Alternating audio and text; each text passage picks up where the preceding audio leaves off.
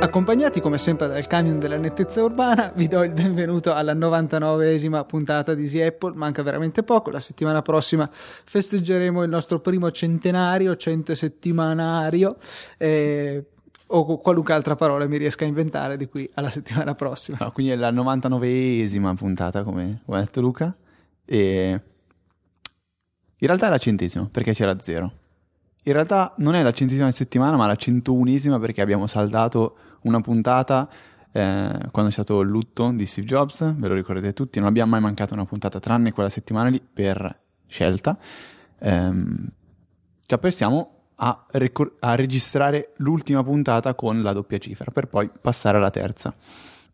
E ehm, noi non ritarderemo l'uscita della centesima puntata come è successo con iTunes 11, sì. dove Apple ha ammesso che eh, ci impiegherà un pochettino di più a rilasciare il software perché vogliono sistemarlo bene, quindi probabilmente right. hanno, hanno, imparato la lezione, cioè eh, è girata giusta la voce su Twitter dove si diceva forse Apple ha capito che non è conveniente lasciare del software in beta, quindi lasciare poi agli utenti il compito di eh, trovare gli errori che poi lo, loro andranno a correggere, come è successo parecchie volte, è successo con Siri, è successo un po' con iCloud.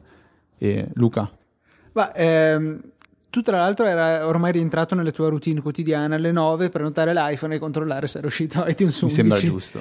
Io invece me la prendevo molto più con calma quando eh, il Mac me lo notificava, me lo avrebbe notificato, ecco mi sto incasinando con i tempi verbali. Comunque sì, non, non, non avevo più di tanta fretta anche perché io mi sono sempre dichiarato un difensore di iTunes così com'è Certo che poi non posso negare che l'11, per quanto ci hanno montato, mostrato al penultimo keynote, eh, è veramente un grande passo avanti sia in termini di estetica che di funzionalità. Quindi un altro mesetto ci toccherà aspettare, hanno detto entro la fine di novembre, quindi significa il 30 novembre, eh, verrà rilasciato iTunes 11 e niente, stiamo qui in attesa, altro non c'è da fare. Che sia anche questo, questo ritardo dovuto alla dipartita di Scott Forstall, che uh, magari era uno di quelli che spingeva per rilasciarlo subito, un po' come ha fatto con Siri, un po' come ha fatto con le mappe, se vogliamo. Sì, Forstall è stato allontanato da Apple e come mh, mm, hanno detto giustamente Gruber e anche altri, non è stato non è stata una sua decisione, ma sembra proprio che sia stato cacciato via perché le voci sono diverse chi dice che non si era voluto scusare per il Mapsgate, cioè tutto quel problema delle mappe, lui non ha, non ha ammesso la sua colpa. Non ha niente. messo la firma sulla, sulla lettera. lettera. di scuse, diciamo, di Apple, che se non sbaglio è stato firmato solo da Tim Cook. Sì, sì, beh, penso che... Però io non ci vedo niente di strano, cioè in nome di CEO lui si prende un attimo la responsabilità, alla fine noi ce la prendiamo con Apple e quando parliamo di Apple c'è lui a capo, quindi in questo momento non, non mi è sembrata una cosa così strana. Eh, ci sono anche altre voci, Luca, tu hai letto qualcos'altro che in questo momento mi ricordavo che stavo per dire una cosa che avevo letto riguardo forse il suo, il suo allontanamento. Ma eh, so ma... che non andava d'accordo con nessuno in Apple e in particolare non andava d'accordo con eh, colui il quale poi gli è succeduto in pratica in buona parte delle sue funzioni che è Johnny Ive. Addirittura si dice che i due non andassero a un meeting eh, entrambi insomma non fosse, cercassero di non trovarsi mai a meno che non fosse proprio Tim Cook a ordinarlo. Eh, inoltre tutti, tutti, gli altri dipendenti pare che comunque fossero un po' ai ferri corti con eh, Forstall avevo letto una bellissima citazione eh, che diceva che eh, Scott si era dimenticato che era il ragazzo di Steve Jobs e non Steve Jobs. Ecco, questa è la cosa che volevo dire prima, che mi è sfuggita di, di mente. Quindi eh, è un'altra frase interessante. Può essere, quindi... Vabbè, forse è stato allontanato. Io personalmente sono un po', un po' triste per come la vedevo io. Cioè, io vedevo forse al sui keynote e vedevo iOS. E, e vedevi iPhone parodia, Vabbè, che quello... gli dava una bellissima voce anche a lui. Vabbè, quello lasciamo, lasciamo da parte le parodie. Mi è, mi è, sempre piaciuto come personaggio, era carismatico, presentava le cose molto bene. Ricordiamo la, la, la presentazione di Siri, era stata eh, guidata, interpretata direttamente da lui e aveva riscosso molto successo. Quindi mi sembra una figura molto importante che va a, a scomparire nel mondo Apple. Penso che eh, non vedremo già. Oh, ritengo che in questo anno non riusciremo già ad apprezzare i cambiamenti che avverranno con questo passaggio di, di ruoli, cambio di ruoli. Probabilmente iOS 7 non, non porterà questa grandissima innovazione, per, per innovazione intendo ehm, la, la, guida di Hive, eh, so, lui guiderà l'interfaccia umana, le, quindi immagino tutta la parte grafica e, e le user interface. Sì, tutte le interfacce saranno sotto la sua supervisione. Eh, si leggeva inoltre che eh, Johnny Ive fosse decisamente contro lo scheomorfismo, mentre invece Forstall era a favore. Lo scheomorfismo è quella tendenza che si ha nelle interfacce grafiche a fare ricordare nell'aspetto i loro corrispondenti fisici, per cui la rubrica sembra un libricino proprio in cui ci segniamo i numeri, eh, iBooks ci ricorda proprio un libro con tanto di pagine che si girano. Eh, calendario sul Mac addirittura eh, il, il segno della pagina strappata del mese precedente, insomma un sacco di richiami al mondo fisico in quelli che poi sono dei software che in realtà di fisico non hanno assolutamente niente.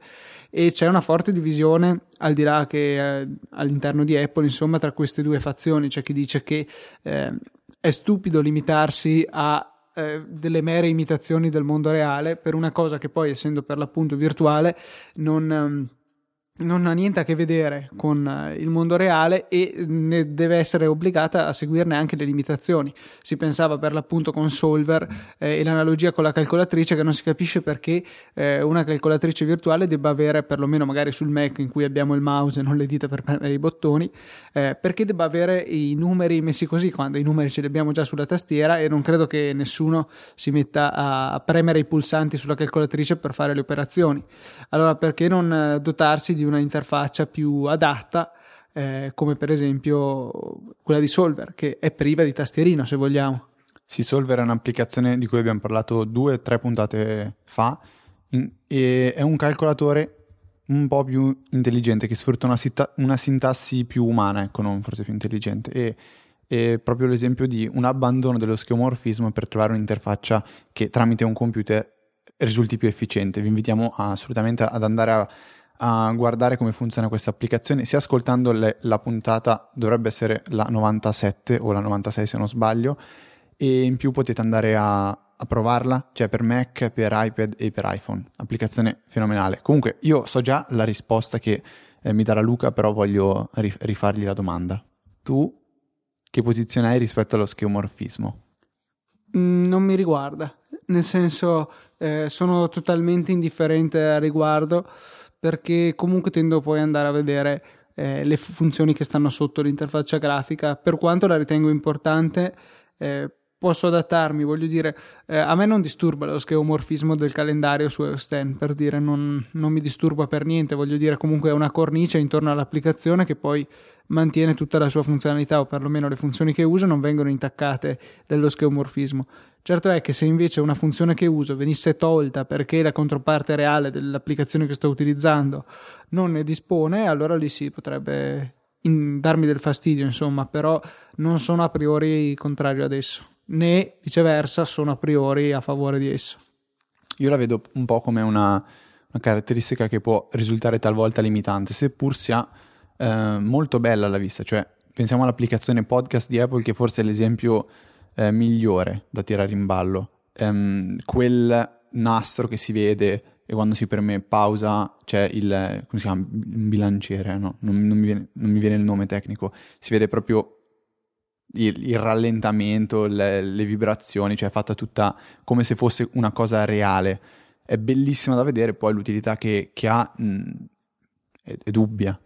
Quindi in questo caso forse non, non, dà grandi limitazioni, come diceva Luca, quindi chi se ne frega potremmo dire. Però per altre cose, pensiamo solver, calcolatrice, eh, il, il, guadagno che si ha abbandonando questo schemorfismo è, è, è apprezzabile da tutti. Andando avanti, Luca, eh, c'è una mail che ci manda Mirko, se non sbaglio. Adesso noi sapete che cerchiamo sempre di riportare le vostre segnalazioni e nelle ultime due puntate abbiamo sempre parlato un pochettino di Siri. E vabbè, Mirko ci segnala una, un, un, easter egg forse che non avevo letto da nessun'altra parte, quindi possiamo tranquillamente qui riportare, quasi in esclusiva penso. eh, che se si chiede a Siri di eh, teletrasportarci, cioè dire tipo attiva il teletrasporto o teletrasportami, risponde con diverse opzioni tutte abbastanza originali e divertenti. Ad esempio eh, wifi o 3G, oppure ti chiede sì ok però prima sposta quella mosca che, che c'è lì con te. E vabbè poi ci segnala anche che dice ovviamente wifi e non wifi, questo riporta anche al il bug che segnalava settimana scorsa Irid, dove si ritende a interpretare le parole che eh, esistono anche in lingua inglese con la pronuncia inglese e non italiana, quindi discostandosi dal senso vero che, che hanno le parole in italiano. Cosa dici? Ci proviamo a chiederglielo? Se Siri non fa cilecca, sì. Teletrasportami. Mi dispiace capitano, il suo tricorder è in modalità uso in aereo. Stupenda, questa non l'ho mai sentita. molto molto bella. Oh, quindi grazie Mirko e vabbè se voi avete qualche altra segnalazione da farci eh, noi sapete che la, le teniamo sempre in considerazione e siamo felici di, di leggerle. Proseguiamo con le eh, domande o richieste degli ascoltatori, in questo caso Gualtiero Franchi. Ehm, ci manda un'email abbastanza lunga che non sto a leggervi tutta ma cerco di eh, riassumere. Lui parla di, ehm, di come convenga conservare i dati. Eh, cioè lui dice in particolare fa riferimento al discorso del eh, diventare paperless, cioè cercare di, di stampare il meno docu- n- numero minore di documenti possibili, tenere tutto in digitale, possibilmente archiviato nel proprio computer, eh, quindi per quanto riguarda bollette, ricevute e chi più ne ha più ne metta. Ecco, lui dice, ormai sarà un anno che cerco di non usare più carta e di dig- digitalizzare tutti i fogli che mi entrano in casa in forma di documenti, fatture, lettere e così via. Ormai a casa ho solo le polizze di assicurazione che purtroppo in Svizzera, se non, so, se non sono le originali, non hanno più valore, eccetera, eccetera. Dice, io non penso che vi basti, perché il suo problema è questo cercare di conservare i dati e lui dice, io non penso che vi basti usare solo Time Machine e solo, sono sicuro che pure voi facciate un backup alla settimana e poi eh, de- de- scusate ho sbagliato. E sono sicuro che fare un backup alla settimana e poi depositare l'hard disk in un cassetto blindato in banca sia esagerato e siamo d'accordissimo. Mi piacerebbe sentire qual è la vostra strategia di information security per assicurare i vostri dati negli aspetti di confidentiality, integrity and availability availability ecco pronunciato meglio non mi aspettavo un, un tris di parole inglesi tu come mai non te lo aspettavi? No, eh, non me lo aspettavo nella mail, però quando tu l'ho lette... che ormai fai breakfast, non fai più colazione. No, infatti, faccio, infatti tra un po' è il tempo eh, di, di, lunch. Andiamo a lunch. E... Sì, un bel sandwich. Sì. Luca, tu che sei quello sicuramente più tecnico e ferrato su questi argomenti, tu cosa fai? Io, allora, per... non rispetta molto il il punto della confidentiality perché Dropbox non, non, è il massimo da questo punto di vista perché loro possono decriptare i nostri dati, sono sì criptati ma loro hanno la chiave per cui da questo punto di vista se un giudice o un criminale gli puntasse una, una pistola alla tempia potrebbero comunque vedere i miei dati però vabbè a me per le mie necessità personali questo tutto sommato non, non disturba più di tanto per cui mi affido a Dropbox per una prima forma di backup che è un backup in cloud per cui non dipende da me, non, che può essere un bene o un male per carità. E comunque è distante da casa mia, per cui se non so, tutta l'Italia dovesse essere inghiottita in un buco nero per dire eh, e connessa a tutti i miei backup, eh, i miei foto, dati, accidenti. I, i, miei, i miei dati rimarrebbero appunto quelli che ho messo in Dropbox, chiaramente. Secondo stadio di backup, Time Machine su due dischi distinti ehm, uso un... Eh, Grazie a Mountain Lion che comunque adesso permette questa gestione in modo molto più semplice. Sì, sì, decisamente. Eh, ho un hard disk esterno USB normalissimo, che per inciso era l'hard disk che c'era dentro nel mio Mac quando l'ho comprato, eh, su cui faccio regolarmente i backup di Time Machine, questo lo lascio a Milano. Eh, mentre invece eh, ho un secondo hard disk collegato all'Airport Extreme a casa a Verona eh, che fa da backup secondario o primario a seconda del periodo dell'anno in cui sono maggiormente di qua o di là. Per cui ho due backup di Time Machine. Eh, sto considerando di eh, fare mensilmente una copia dell'hard disk che ho appunto attaccato all'airport sul mio server domestico per avere un ulteriore grado di ridondanza.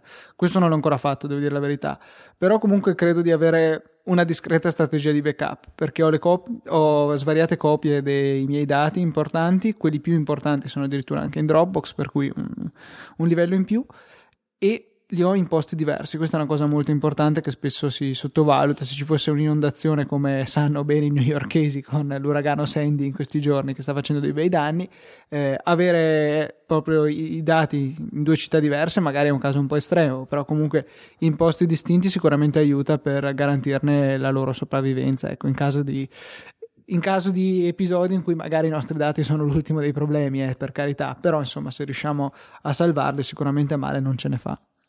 Comunque una, una, cosa volevo aggiungere per quanto riguarda Dropbox, che sì, non bisogna secondo me pensare solo al backup che viene fatto sui server Amazon di Dropbox, ma solo il fatto di avere ad esempio due Mac, due computer comunque, entrambi con Dropbox installato, vuol dire avere gli stessi file copiati sull'uno e sull'altro Mac. Quindi già questo vuol dire avere una copia dei, dei, dei, dei dati più sensibili, forse sensibili no, però importanti su due hard disk distinti. Se si pensa poi di avere Time Machine eh, configurato per entrambi questi Mac, si passa ad avere quindi già quattro volte uno stesso file.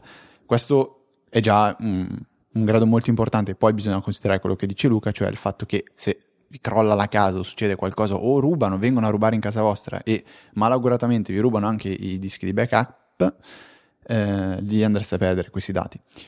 Quindi, per esempio, io ogni tanto ho sempre pensato che prima o poi dovrò eh, regist- scrivere su un hard disk le cose che mi interessano, magari darlo a Luca e dirgli Luca portatelo a casa tua e non so, una volta ogni quattro mesi o anche meno, due mesi, posso aggiornare quel, quell'hard disk mettendo quello che mi interessa. Comunque, per quanto riguarda me, dati importanti ci sono tutti su Dropbox, foto comprese, contando che adesso abbiamo circa 40, eh, 40 gigabyte e ehm, io e Luca, grazie alla dice, promozione che ha fatto universitaria Dropbox, quindi siamo super grati a, a, questa azienda. Peccato che duri solo due anni. Eh, vabbè, dura solo due anni, poi si potrà pensare di, eh, di comprare il piano. Eh, Marco Boiocchi ci, ci, scrive che i backup di Luca sono come gli Horcrux di, di Voldemort. per chi abbia visto Harry Potter, questa è, un, è una simpaticissima un riferimento molto interessante, vabbè. Eh, sono i pezzi dell'anima di Voldemort che lui divide in vari oggetti, rinchiude in vari oggetti per evitare che possa morire, quindi Harry Potter deve uccidere. Eh... Se volete vedere Harry Potter vi ho fregato completamente sette libri, quindi mi spiace. Sì, infatti devo il prossimo passo sarà avere un hard disk da sotterrare in un punto indefinito. no, non in casa, più distante. Poi devo farmi la mappa con la X rossa. Ah, ok. E poi la mappa la, la spezzetti ai, ai quattro persone diverse. Giusto. Ma proseguiamo perché stiamo un po' un divagando. divagando. Ehm, c'era una cosa che volevo segnalare. Sì, un articolo che scrive OS10 Daily giusto si chiama così, eh, che è questo sito di cui abbiamo parlato spesso Luca, che propone giornalmente 3-4 articoli, non di più, in cui eh, segnala dei, dei, trucchetti interessanti per poter sfruttare meglio i propri Mac o no, dispositivi iOS, quindi iPad, iPhone. Molte volte sono cose banali, ad esempio insegna come eh, aggiungere delle shortcut, delle abbreviazioni, quindi vabbè, sono stupidaggini. E qualche volta salta fuori, d- saltano fuori delle cose veramente interessanti. Che, un articolo che mi è piaciuto e che mi ha eh, non fatto imparare a usare qualcosa, ma fatto pensare che avrei dovuto consigliare agli altri di fare una cosa che io faccio. Questa frase bella articolata. Allora, voi come, quando state usando il vostro Mac sapete che eh, un'applicazione quando è attiva va a impossessarsi della menu bar, quella in alto. L'ultima voce è sempre quella di aiuto, help. Eh, in questa voce voi potete andare a cercare delle funzioni che voi sappiate possa fare la vostra applicazione. Eh, facciamo un esempio. Voi siete in Safari e voi sapete che potete condividere la pagina che state vedendo eh, su Twitter o su Facebook. Potete farlo tramite il pulsante che c'è nella barra in alto in Safari, ma potete anche farlo tramite la menu bar. Eh, dovete però riuscire a capire dov'è posizionata la voce condividi su Twitter. Allora voi cosa fate? Andate su Safari, aprite la barra ultima in fondo che è quella di aiuto e scrivete ad esempio Twitter. In questo modo vi si apre un elenco di quelli che sono gli elementi del menu che corrispondono alla voce che avete cercato. La prima in questo caso è condividi freccia Twitter. Eh, selezionandola il Mac vi farà vedere esattamente dove è posizionata in Safari la voce condividi su Twitter e in questo caso è in File, condividi e poi Twitter. Vi verrà segnalato il percorso in blu e eh, premendo invio andrete direttamente a eseguire quella funzione. Quindi possiamo vederlo come una sorta di spotlight, magari un modo anche più rapido per andare a eseguire delle funzioni. Cioè, se volete, altro esempio, condividere o stampare un... vabbè, stampare è Command P, quindi molto semplice. Non so, esportare i preferiti, basta che aprite aiuto e scrivete eh, esporta, vi, vengono, vi viene proposta la voce esporta preferiti, voi la selezionate, invio e viene già fatto tutto questo. Quindi, secondo me è un, una cosa da imparare perché eh, velocizza molto l'uso di, di, alcune applicazioni. Sì, la cosa molto carina è proprio quel, eh, quell'indicatore che viene fuori che vi mostra dove era eh, nel menu la, eh, la voce che avete selezionato. Si apre proprio in questo caso il menu file, che addirittura si chiama file e non archivio, come ci segnalava Maurizio Natalio, come segnalava ieri su Twitter, e viene evidenziata la voce con tanto di frecciolina blu che si muove intorno proprio per evidenziarlo molto bene. Eh, tra l'altro questi articoli di OS X Daily spesso finiscono su Easy News, un servizio abbastanza trascurato, ma comunque news.easyapple.org trovate le notizie più interessanti selezionate da me e Federico. Si stanno cercando di capire come magari eh, far rinascere questo servizio, integrarlo magari meglio con Twitter. Eh, in questo momento già eh, gli articoli vengono condivisi con l'hashtag EasyPodcast, quindi facendo una ricerca su Twitter con la parola chiave EasyPodcast troverete questi, questi articoli, potreste vederli sotto eh, un account di Twitter che si chiama Easy Apple News, se non sbaglio, o eh, sì, Easy Apple News, che però ha ancora la grafica vecchia, bisogna un attimo lavorarci.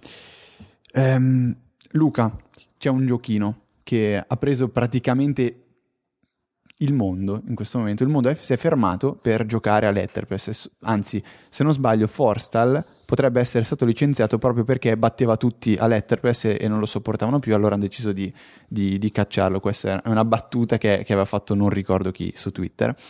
Ehm, vuoi, vuoi dirci un attimo cos'è Letterpress? Prima di tutto vorrei vantarmi perché ho l'attivo ben una vittoria in questo gioco. allora, allora, sei forte. No, va bene. Ehm, beh, le prime sconfitte erano dovute al fatto che non avevo capito come si gioca. Comunque, eh, è piuttosto semplice. Provavi a giocare in italiano? no, non so. Ha un che dello scarabeo comunque. Eh, abbiamo una griglia, mi pare 6x6 o 5x5, qualcosa del genere, di lettere eh, scelte a caso e noi dobbiamo andare a 5x5 e noi dobbiamo andare a scegliere queste lettere per comporre delle parole naturalmente in inglese.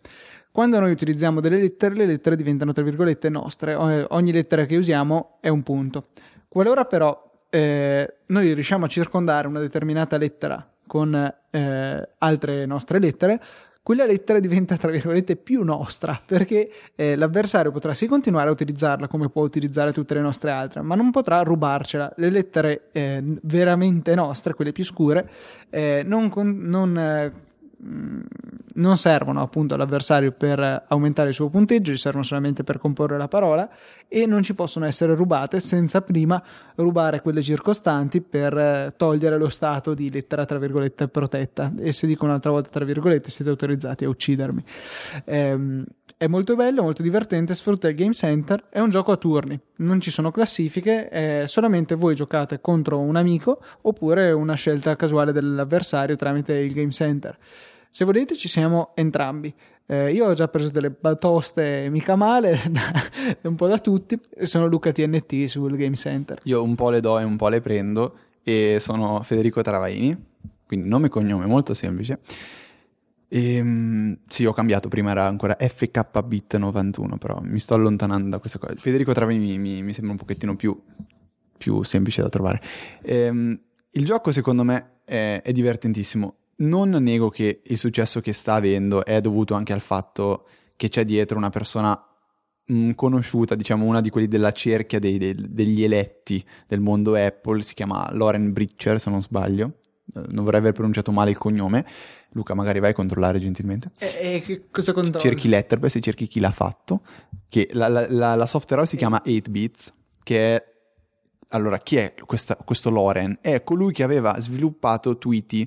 Tweety era il client Twitter per eccellenza un paio di anni fa finché non è stato poi acquistato da Twitter stessa, ha acquistato la versione Tweety per iPhone e quella per Mac e eh, non mi ricordo se c'era già la versione per iPad, non penso, non ne sono sicuro, non vorrei dire stupidate, l'ha acquistata, poi la, Twitter l'ha distrutta, rovinata, fatto schifo e l'ha abbandonata su Mac.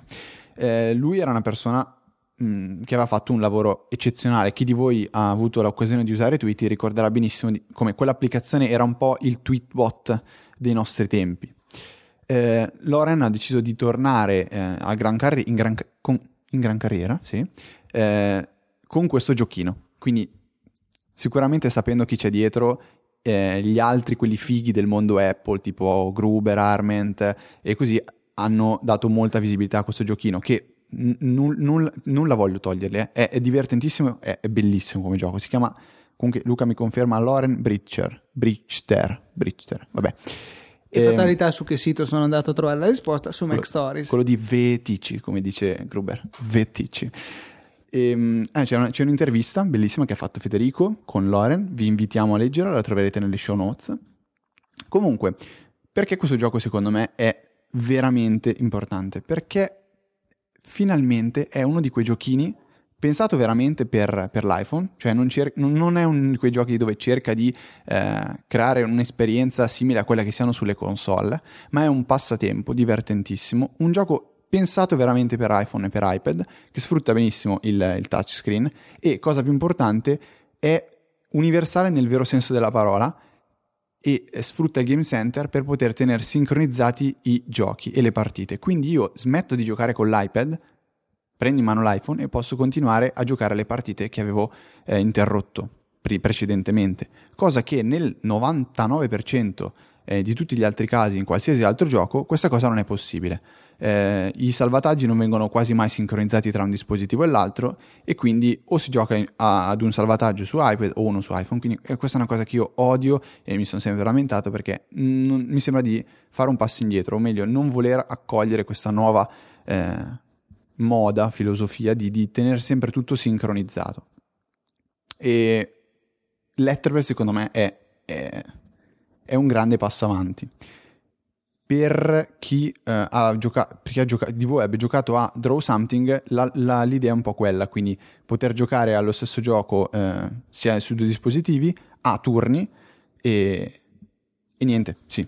Cioè, esatto, Letterpress a me ha ricordato tanto Draw Something che vi invito anche a scaricare un altro gioco interessantissimo. Non so se abbiamo specificato il fatto che è gratis, che ha contribuito sicuramente al suo successo e mi piace comunque l'idea che ci sia un, un acquisto in app che permette di sbloccare delle funzioni che poi in realtà sono fondamentali. Quella che è fondamentale è il fatto di poter eh, mantenere aperti in contemporanea più di due giochi, eh, più di due partite.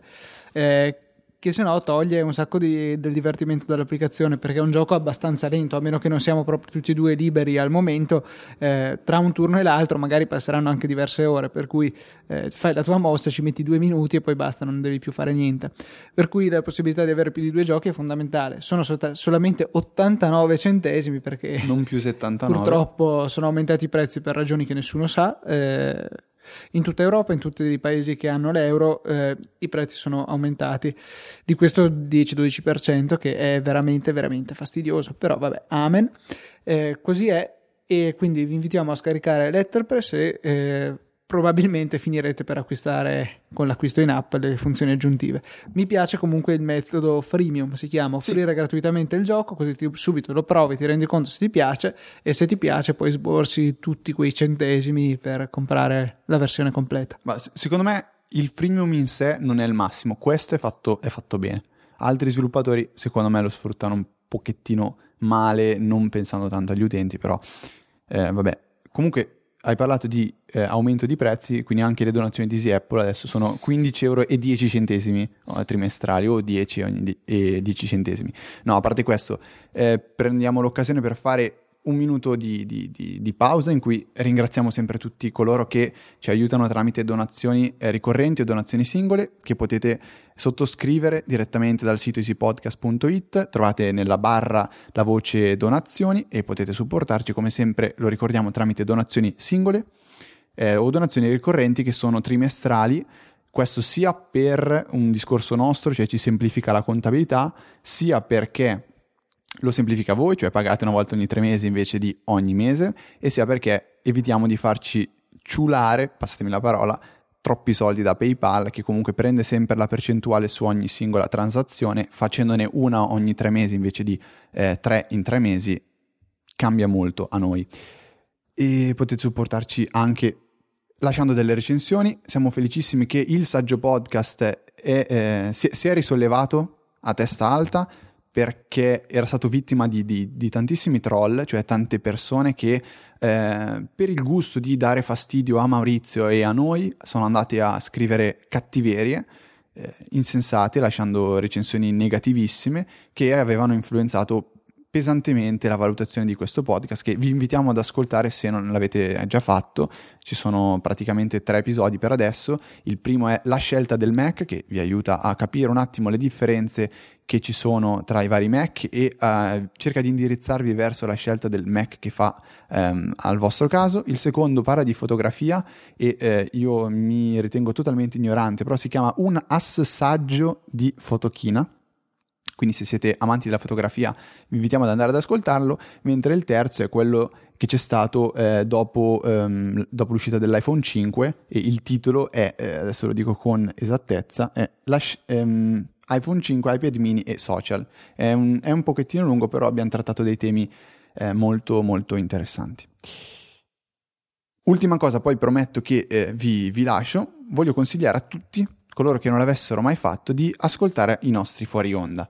È uno show a parte che racchiude appunto ciò che succede a microfoni spenti, quindi prima e dopo le registrazioni delle puntate. Eh, le puntate non solo di Easy Apple, ma anche quelle di eh, Pausa Caffè, di TechMind e anche del saggio podcast a volte. Sono molto più informali, si fanno, si fanno delle, delle, grasse risate a volte, come è successo l'ultima, volta, l'ultima puntata di Pausa Caffè, se non sbaglio la Pausa Caffè 6, e saltano anche fuori cose interessanti ogni tanto. Quindi se avete del tempo in più che eh, non sapete a cosa dedicare, dite cavolo vorrei che Easy Apple fosse durato 10 minuti in più questa settimana, ecco andate a provare ad ascoltare questi eh, fuori onda.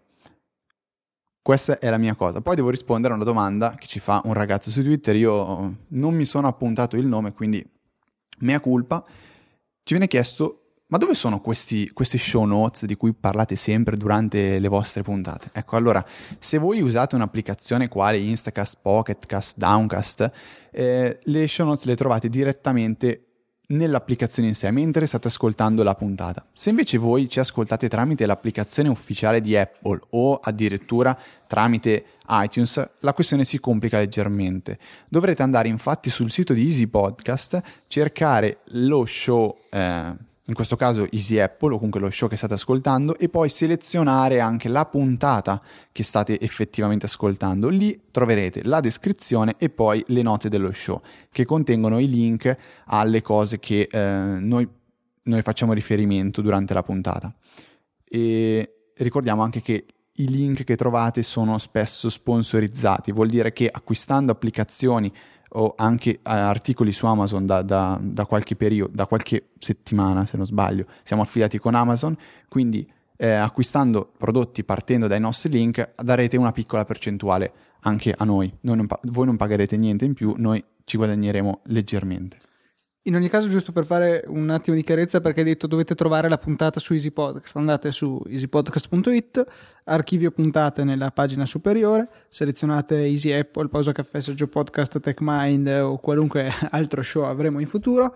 E poi avete tutto l'elenco delle puntate, selezionate quella di vostro interesse e, e appunto potrete accedere direttamente alla puntata. Tra l'altro, se fate caso, tutti gli indirizzi sono abbastanza consistenti. easypodcast.it slash puntate slash easy-apple slash ea, che sta per easy apple, trattino numero della puntata. Per cui, volendo, potreste anche andare direttamente dall'URL se avete più voglia di scrivere. Buona memoria, perché io non, non, lo ricordo mai, devo dire la verità. Io non, non, non mi ricordo mai trattini, non trattini. Però è una mia limitazione. Eh, Luca, c'è, c'è questa applicazioncina che ha una cosa bella, che è un'animazione. Allora, l'applicazione in questione è File App Pro, che era gratuita. Io avevo tempo fa la versione light perché era l'unica applicazione che avevo trovato che era in grado di aprire i file di OpenOffice. Però vabbè, al di là di questo, eh, abbiamo intenzione di fare una recensione alla Federico di questa applicazione. Cioè, No, è alla Luca questa. no, la apriamo, facciamo il pull to refresh nella prima tab, questo su iPad, usa lo stesso- la stessa animazione di mail, quindi anche un po' strana se vogliamo, torniamo con la discussione perché si aggiorna quando tirate giù e non quando mollate, vabbè dettagli, e poi una volta finito l'aggiornamento, eh, la tabella, la- l'interfaccia dell'applicazione che mostra i contenuti, i file in questo caso, ha un effetto come onda del mare. Quindi basta, Federico è piaciuto tantissimo. È, è- è bell- è bellissimo, cioè è un effetto che va visto. nella- una volta nella propria vita bisogna Aspetta, vedere adesso lo effetto. faccio, guardate, sto tirando. Ah. Visto? Wow. Ok. No, vabbè, eh, in realtà è un file manager. Noi come file manager però in realtà ci sentiamo sempre di consigliare ai files che boh, non si capisce cosa stanno facendo gli sviluppatori, se stanno lavorando a una nuova versione o se ne, se ne stanno fregando totalmente. Fatto sta che è stata aggiornata per gli schermi retina, non per iPhone 5 però mi sembra. E quindi, boh, non so, è, è un'applicazione secondo me fatta molto bene per funzionalità, fa schifo a livello grafico, questo permettetemi di dirlo. Se volete invece un'alternativa che bil- si bilanci un po' tra funzionalità e eh, aspetto grafico, quindi interfaccia grafica, c'è Riddle Docs de- di Riddle, appunto software house che io stimo tantissimo, ha fatto altri due prodotti fenomenali che sono PDF Expert e Scanner Pro. Se invece ne volete una ancora più brutta esteticamente, c'è Goodreader che è sempre lì. che però in realtà usano in tantissime funzionalmente È, è eh, la più completa di tutte, ma è anche la più brutta. Sì a me, a me non, non- non fa, non fa impazzire ecco. Infatti l'avevi usata. Mm, poco. No un- ma però a suo tempo aveva, aveva servito quelle funzionalità che mi servivano. Ehm, faccio una segnalazione anzi in anticipo una cosa che ho, ho fatto praticamente ieri. Ehm, io uso Tweetbot per Mac. Sì ho speso 16 euro quindi lo uso. E mm, c'è una cosa che mi fa eh, diventare matto. Tutte le volte che io scrivo un tweet, automaticamente faccio Command Shift D per inviare il tweet, che è la shortcut, la scorciatoia che viene usata in mail e nel widget integrato nel notification center per twittare o condividere delle pagine, eh, degli URL su Twitter o comunque qualsiasi documento su Twitter. Ecco, a me viene sempre da usare Command Shift D e non funziona in Tweetbot, perché la scorciatoia che bisogna utilizzare in Tweetbot è Command invio. Allora io cosa ho fatto? Ho usato un bel programmino di cui vi abbiamo parlato tantissime altre volte e di cui coglieremo l'occasione per riparlarvene nella prossima puntata cente- che è la 100. Si chiama Keyboard Maestro e ho creato una macro, una di queste funzioni che dice se l'applicazione eh, Tweetbot è quella attiva, eh, premendo Command Shift D, Keyboard Maestro simula di premere Command invio e quindi invia il tweet. Altrimenti non fa assolutamente nulla. Questa è una stupidata, vi porta via 15 secondi. A me però fa risparmiare il nervoso che mi viene tutte le volte che premo Shift, cioè Command Shift D e non invia il tweet. Quindi troverete un, un- un- un link nelle show notes che riporta al- allo screenshot che fa vedere come implementare correttamente questa macro, che comunque se, se avete in mente come funziona Keyboard Maestro non è una cosa così esagerata. Tra l'altro mi sembra assurdo che ti fai una macro per mappare un tasto semplice, command invio, a una cosa astrusa come command shift D. Option e control li lasci da soli. Mm, che senso? Cioè ci riesci con una mano a farla questa scorta. Sì, sì, sì, è male. No, Mettine cioè- un po' di più di testa. No, ce la faccio, guarda, tranquillamente, vedi, pollice, mignolo e indice. Sì, ma è scomodo. Cioè, rispetto a pollice indice e No, ci credo, ci credo che è scomodo. Però io sono abituato, cioè la mia testa quando devo inviare qualcosa va lì, preme quei tasti lì. Ma da... Lo fai in Perché? me- perché lo faccio in mail e lo faccio col widget di Twitter. Widget di Twitter per dire così immediato che io non sapevo neanche che si facesse così. Eh, ma tu, nel senso... Vabbè, l'avrò anche usato due volte nella mia vita, però. Ehm, invece, un leggero follow up riguardo a Fusion Drive, di cui a quanto pare vi avevamo parlato nella puntata Sì, ah, ecco, ecco, parentesi. Luca si dimentica delle cose di cui parla nelle puntate. Cioè, normalmente lui fa, gli faccio, Luca, allora di cosa vuoi parlare tu? Ma io vorrei parlare di questa cosa X. E io, Luca, ne hai parlato la scorsa puntata fa. Ah, davvero? Ecco, questo è all'ordine del- della settimana. Eh, questa cosa di cui apparentemente vi ho già parlato è il Fusion Drive, questa nuova tecnologia introdotta con i Mac mini 2012 e con gli iMac che devono ancora uscire, è la possibilità di combinare un SSD e un hard disk meccanico per ottenere un po' il meglio di tutti e due, la capacità dell'hard disk meccanico e la velocità eh, dell'SSD, tutto gestito dal sistema. Quindi senza che l'utente si debba preoccupare di niente, lui vede un hard disk unico nel Finder, lo usa normalmente e il sistema sarà così intelligente da capire cosa va dove. Eh, ci sono stati dei, dei, dubbi su come funziona questa, tec- questa, tecnologia, ne parleremo la settimana prossima in TechMind probabilmente, e, però sono emerse delle limitazioni che possono colpire tutti. Eh, la prima cosa è che non è possibile avere la partizione di Bootcamp sul eh, Fusion Drive da 3 tera, cosa che sarà disponibile in realtà eh, solamente sull'iMac, credo da 27, ma forse anche sì, in Sì, no, sono sicuro, da, solo da 27. Ok, quindi una limitazione che mi sembra incomprensibile. Non vedo perché su quello da 1 tera deve funzionare e su quello da 3 no. Quindi tenete presente eh, se doveste andare ad acquistare questa configurazione che almeno al momento Bootcamp non è supportato. Altra cosa, se avete intenzione di aggiungere eh, una partizione aggiuntiva eh, sul vostro disco, essa andrà a posizionarsi solo e unicamente eh, sull'hard disk meccanico. Non avrete quindi la funzionalità del Fusion Drive ehm, su questa partizione. Quindi, se magari non lo so, volete avere un, una partizione separata per la vostra musica, sto inventando, questa non, ha, non godrà dei benefici del, eh, del Fusion Drive. Chiaro che mettere la musica su un SSD non, non c'è nessun vantaggio in realtà, nella, almeno nella maggior parte dei casi, però è una limitazione da tenere presente. C'è un articolo riguardo al Fusion Drive proprio eh, relativo al Mac mini e agli iMac che vi metteremo nelle note della puntata e che contiene tutti questi dettagli. Un altro articolo interessante che avevo scorto la settimana scorsa ma che non avevamo avuto tempo di discutere eh, nella puntata, l'articolo del 17 ottobre, scritto da Francesco Fumelli su Android World. Ah, cosa dici? Lo so che a, a Piano, Air World devi dire. Air World. Ok. E, ehm, in cui parla delle esperienze di un utente Android. okay. Android. No, ho capito, avevo capito. Eh, con iOS. In pratica, questo questo ragazzo, come qualunque essere umano nella mente di Federico, anche suo nonno è questo ragazzo, sì. That guy. Eh, esatto, che eh, da utente Android ha deciso di provare un iPhone 4 e l'ho trovato estremamente interessante perché eh, ha trovato particolarmente buone delle cose che invece noi riteniamo eh, un difetto oppure... Mm, sì, un difetto o comunque de- una mancanza del vecchio modello iPhone 4. Per esempio, gli è piaciuta molto la velocità della fotocamera, che è, almeno sul mio iPhone 4 risultava parecchio lenta ehm, ne- nell'apertura. E comunque è un articolo molto interessante che non ho intenzione di stare a commentare passo passo perché è abbastanza lungo, ma vi invito decisamente a leggerlo perché eh, come raramente succede, cioè come purtroppo succede troppo raramente eh, in questo genere di articoli, non è per niente schierato, è estremamente oggettivo, ben scritto, senza prese di posizione a priori, eh, veramente un ottimo, un ottimo articolo che è raro trovare sia nella sezione Android che nella sezione iOS dell'utente iOS che prova Android.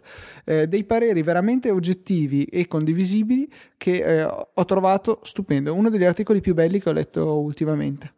Io ce l'ho nella mia lista di Instapaper e vedrò di dargli una lettura. Ecco, a proposito. A proposito di Instapaper. Ci è stato chiesto, e anche qui eh, non me lo sono appuntato, quindi chiedo scusa ancora. Fede, non ti segni mai niente. No, io, Luca, stai zitto, vabbè. Ehm, ci è stato chiesto, ma qual è la differenza tra elenco lettura di Safari e Instapaper? Beh, la differenza è abissale. Allora, come funziona eh, l'elenco lettura di Safari.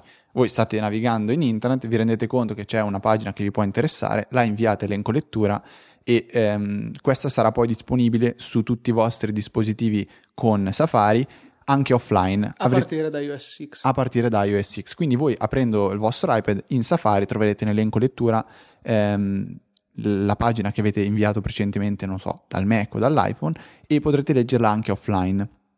Questo è un po' il concetto che c'è dietro anche Instapaper, se vogliamo dire la verità, cioè avere la possibilità di leggere articoli web che sono presenti nel web anche offline. Per me è una mano dal cielo avendo un iPad purtroppo solo wifi e qui Luca sghignazza.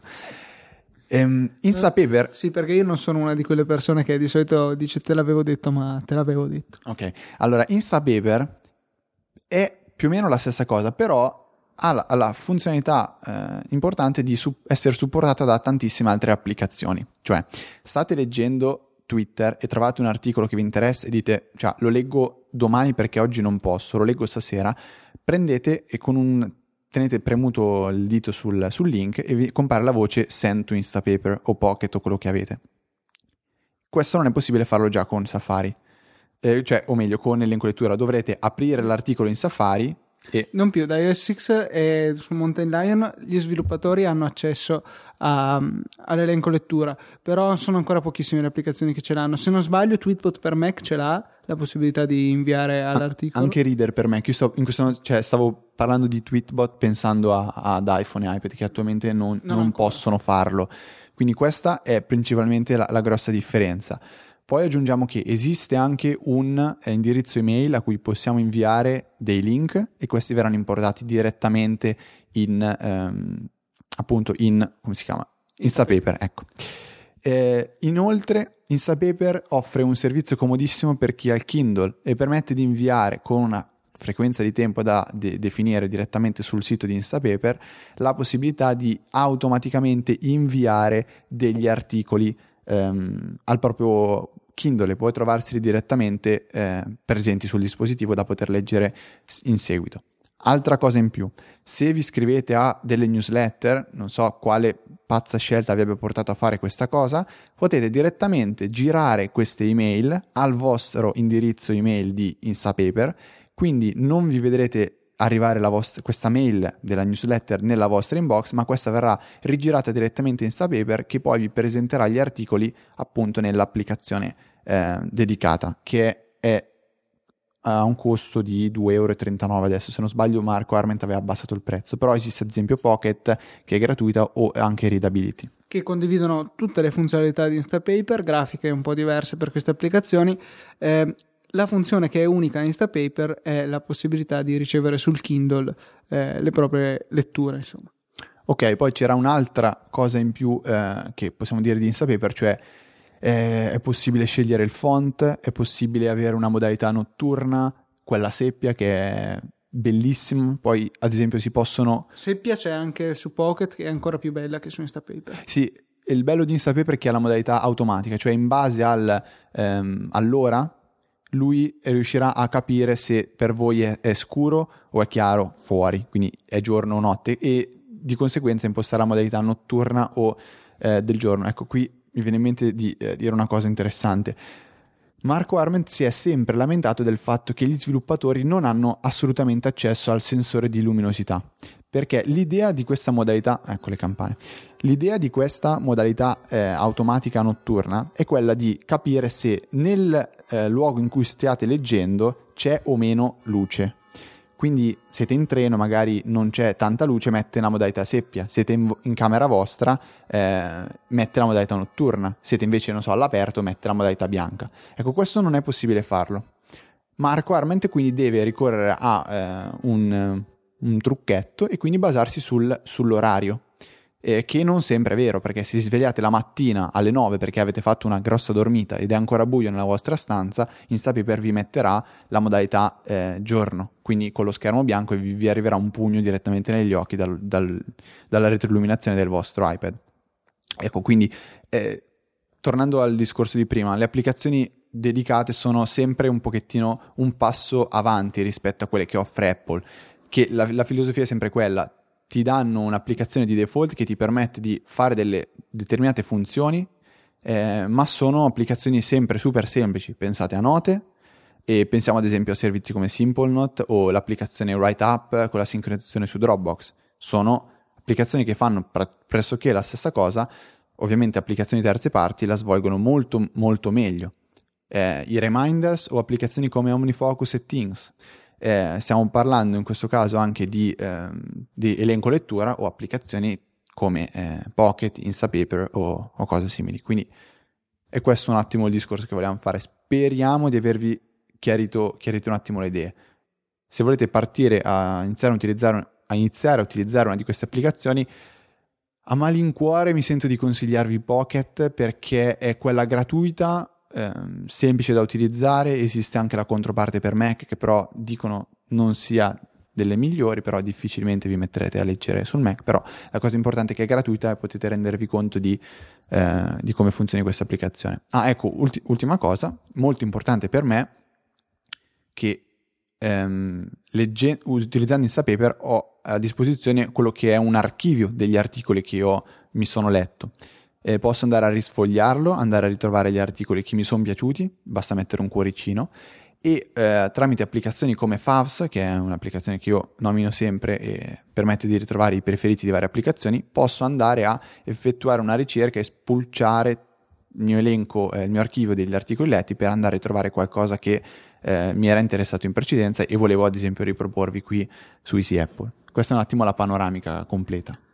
Instapaper dispone anche della possibilità di un abbonamento che ci permette di cercare nel nostro archivio direttamente e um, Pocket invece e credo anche Readability offrono gratuitamente queste funzioni. Fabio Benincasa ci scrive su Twitter se possiamo parlare della possibilità di inserire punti di interesse su Tweetbot 2.6 e come utilizzarli. Effettivamente è una cosa molto carina che è stata introdotta proprio con l'ultimo aggiornamento. Per esempio, quando io scrivo da qui a casa mia a Milano, i, i miei tweet appaiono come Easy Podcast HQ, che sta per Headquarter, che mi sembrava molto altisonante. È molto semplice creare un nuovo punto di interesse. Basterà creare un nuovo tweet e andare a premere il pulsantino che c'è sia su iPad che su iPhone che ci mostra la localizzazione attuale. A questo punto ci verrà proposta una lista di punti di interesse che ci sono qui vicino. Per esempio, potrei mettere campane della chiesa qua di fianco che disturbano ogni volta, e eh, che forse potrebbe essere troppo lungo, che disturbano ogni volta le puntate. Una volta caricata questa lista, c'è la possibilità di premere su Create New Point of Interest. Eh, l'indirizzo lasciamo quello predefinito nel nome possiamo mettere assolutamente quello che vogliamo. Per cui io adesso in questo momento po- posso creare il punto di interesse a campane della chiesa. Eh, faccio salva e ora tutti i tweet che manderò da qui appariranno come campane della chiesa. E adesso farò un tweet che si chiama test. Da, localizzato da Campane della Chiesa. Stupendo, lo metteremo nelle show notes così tutti potrete gioire nel vedere Campane della Chiesa e sapere che non sono un effetto che mettiamo noi in post produzione, cioè ci sono davvero, non siamo così. No, più che altro vorrei adesso poterlo eliminare perché non vorrei che al posto di Easy Podcast HQ mi venga sempre fuori campane della chiesa. Beh, non sarebbe una cosa stupida. Non so come funziona, se si basi su Foursquare o, o sia una cosa che faccia eh, Tweetbot in modo personalizzato. Comunque, niente, Luca sta impazzendo perché probabilmente non potrà più togliere campane della chiesa, quindi è colpa vostra. Detto questo, direi che possiamo avviarci verso la chiusura della puntata, Luca. Che dici? C'è qualcosa che vuoi aggiungere? No, eh, ah, hanno aggiornato Netbot inserendo le notifiche push, quindi magari se stavate aspettando solo le notifiche push per andare su app.net potrebbe essere l'occasione. No ragazzi, l'ha detto Luca e non io, cioè rendiamoci conto, Luca che parla di Netbot. Ho visto cioè, Ricona un, sulla mia Spring. Questo è un puntatone. Hai detto questa cosa, questa entrerà negli annali. Bene, ok, chiudiamola qua. Vi, vi ringraziamo soprattutto chi ha ascoltato la diretta e ci ha subito per praticamente più di, più di un'ora. Un ringraziamento sentito. Piccolo tip, piccolo suggerimento per chi eh, vorrebbe ascoltare la diretta ma in quel momento sta facendo altro, non può assolutamente. Ho sistemato Tuning Radio che ehm, ci segnalavano su Twitter, adesso recupero il nome di chi ce l'ha segnalato, che non, non funzionava più. Eh, Alessandro Dinardo me l'aveva segnalato. Ho risolto, e adesso Tuning Radio funziona di nuovo perfettamente.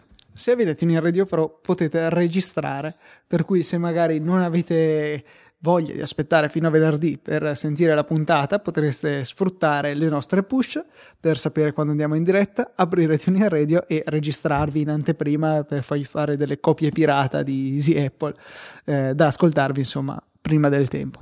Avete la nostra benedizione, potete farlo. anche, ci sono anche le campane, quindi Va bene, adesso eh, abbiamo esaurito veramente tutto quello che volevamo dirvi. Quindi vi salutiamo, vi ringraziamo, speriamo con tutto il cuore di riuscire a fare eh, una bella diretta, magari con un, un orario più accessibile eh, per la puntata 100, quindi magari una, una, sera, si pensava giovedì, ma ve lo comunicheremo su Twitter e magari anche, perché no, con un bel articolo sul nostro Easy Blog. E quindi vi ringraziamo per l'ascolto di questa 99esima puntata di Easy Apple. Vi salutiamo, vi diamo appuntamento come sempre, quindi se non, ci, non ci ascolterete in diretta, per venerdì prossimo alle ore 17, centesima puntata di Easy Apple.